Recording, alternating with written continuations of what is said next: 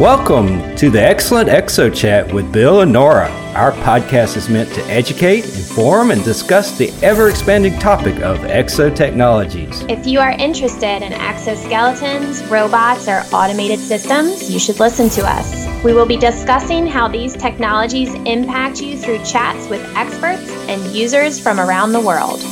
Hey, Nora, how's it going? Hey, Bill, I'm good. How are you? Doing great. Doing great. It's another fine day. How about yourself?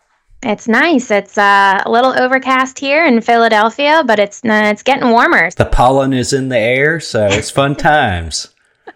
it is. It is. And that actually brings us to our topic today that I'm surprising you with. Oh no. What what is it?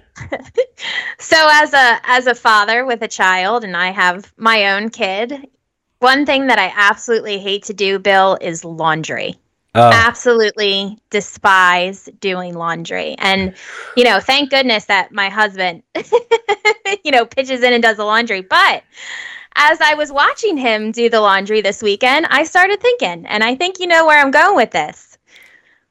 When it comes to exos, Bill, how easy are those to clean? I mean, do I have to do loads of laundry and I throw my exo in with it, or we talk and wipe it down with a with a wow. disinfectant cloth, or how how do I clean an exo, Bill? Wow, you just really like to jump in the deep end, don't you? I, I okay. Do. So, uh, so you know the, the the straightforward answer to this is it depends and it depends a lot on what exo you have and what makes that exo up and and what what parts come apart and what parts can't come mm-hmm. apart and what materials that the exoskeleton is made of there's like so many things in there now hopefully every manufacturer out there is putting some instructions in their packets that says mm-hmm. how to do this, especially in this day and age.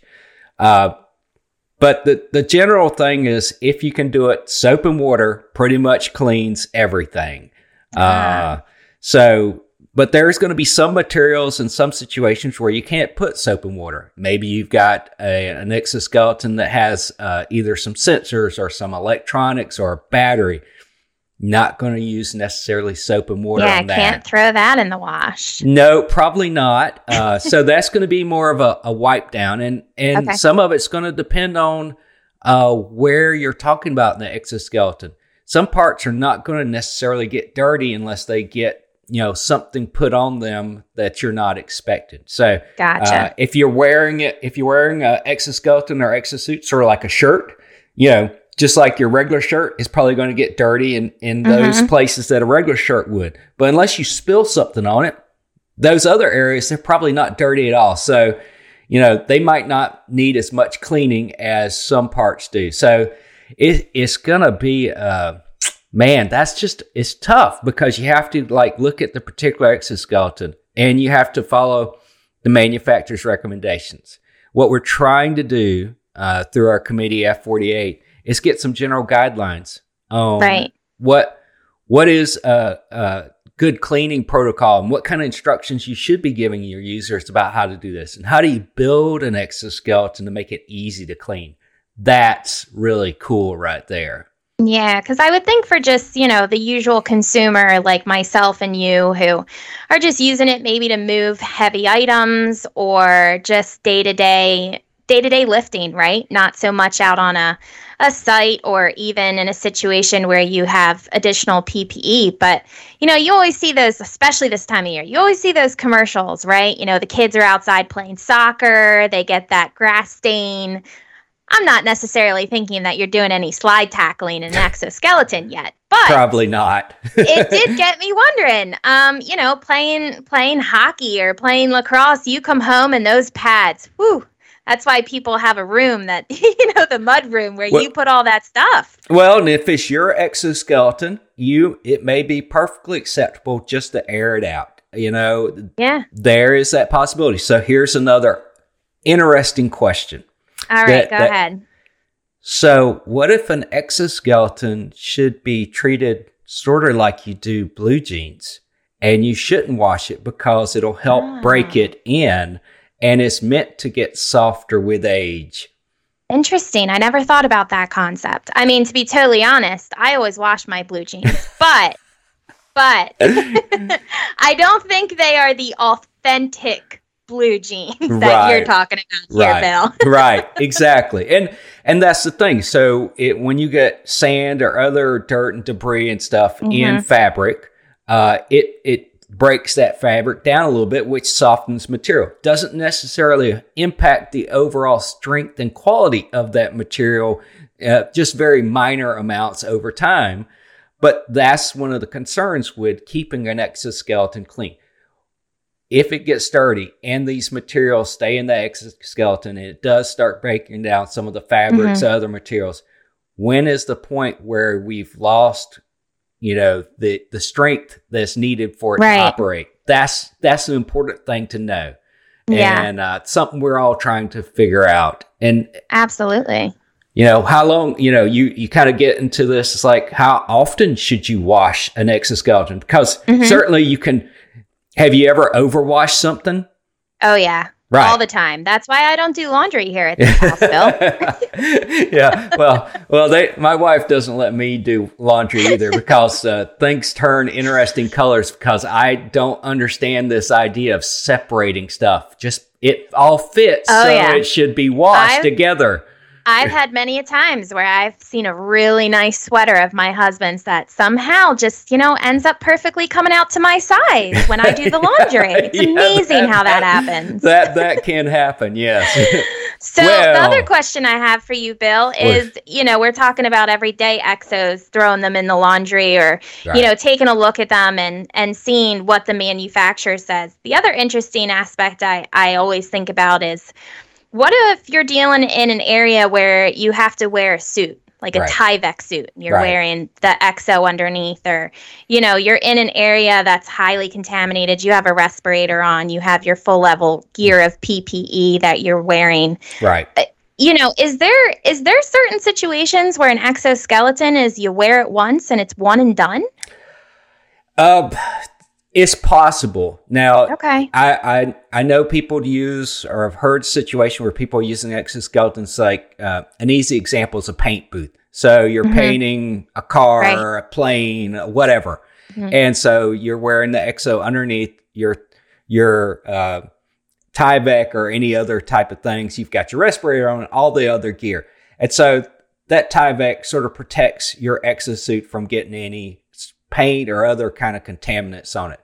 Now, if you're going into, uh, I'll say a, uh, say a Department of Energy uh, site where you right. might have chemical or radioactive mm-hmm. contaminants, there may be rules whether the suit gets contaminated or not. That once you go in with it, it stays in there. It stays in. Got so, uh, you know, it is somewhat about you know what you're talking about and how how what the level of the contaminant is and how you know the work situation is set up as far as policies because yeah you could end up in a situation where you know hopefully you don't do this but you go in it gets contaminated in such right. a way there's no way to clean it uh, and the and the contaminants have to be cleaned before you can use it again or it would gotcha. hurt you Mm-hmm. If it doesn't have to be cleaned before you use it again, it just stays in there and you use it and you just assume that it is contaminated. It is contaminated. Got right. it. All right. Interesting. Yeah. Interesting. Because you can think of a situation where, uh, yes, something gets contaminated, but it's sort of sort of like encapsulated, where it's, it's in the material, yeah. but it's not going to get on you in any it's way. Past the point of decon. Yeah. Oh, yeah. Yeah. Oh, yeah. Yeah. Huh. Well, so, that's really that's really interesting. That brings up the whole conversation of sustainability of exo technologies, but we won't get too we won't get into that today. Well, I just wanted to know if I could throw my exo in a wash. right. Well, here here's the follow-on question that nobody asked. So you've, you right, kind of the follow-up question is not whether I can throw it in the washing machine, can I throw it in the dryer? Mm, oh, that's a good point. I right. never even thought about the dryer aspect. Because the it's heat. all it's all about the fit, right? So right, say I absolutely. can, I say I, this exoskeleton is throw the thing in there, wash it. Can I put it in the dryer and will it shrink? line dry? Yeah, right. Yeah. Do I line dry it? And how long does it take to line dry? You know. Interesting. You yeah. Know, what materials is it made of? Is it made of mm-hmm. materials that dry quickly, or is it materials that's going to stay wet for a long time? Yeah. You know? Yeah, I mean that's you know that's really interesting. I wonder what Iron Man used to do with his suits. yeah, well, you know he's in science fiction realm where you know he doesn't have to wash it and uh, he doesn't stink and you know it just forms around his skin and it's right. all magical. You know, so I guess the really important aspect to this bill, which we touched upon about how to clean your exo, is really it, you have to go back to what the manufacturer says, the right. paperwork that comes with the exo. Right. And and if you don't have paperwork, go back to them and ask them. Make and sure you them. make sure you uh, if and especially if you're going to buy a lot of these, make sure right. you understand that very well. Some people use uh, steam cabinets. So after I they, was just going to say, yeah. Right so that might be completely appropriate where you use a steam cabinet and that's all you need to do. But again, mm-hmm. you need to make sure you understand that when you're talking to the manufacturer, when you're thinking about buying these and deploying these, uh, just like every other logistical concern, just like you're thinking about, well, what kind of training do I need? Right. The, those are questions and conversations to have with the manufacturers, and they can help you out with this. All right.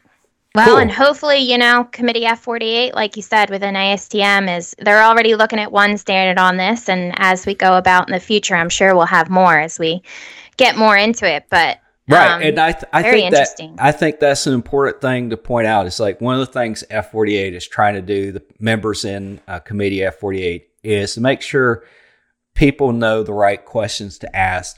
They and manufacturers know what questions mm-hmm. kind of expect so they can go ahead and, and front load some of this information. So uh, that's how we're trying to help everybody to be cognizant of what you need to understand in order to use this the best way. So, yeah. Good stuff. Right. Good question. Yeah, absolutely. All right, Bill. Well, you know, I'll make sure that my husband reads the manufacturer paperwork before he washes the exos.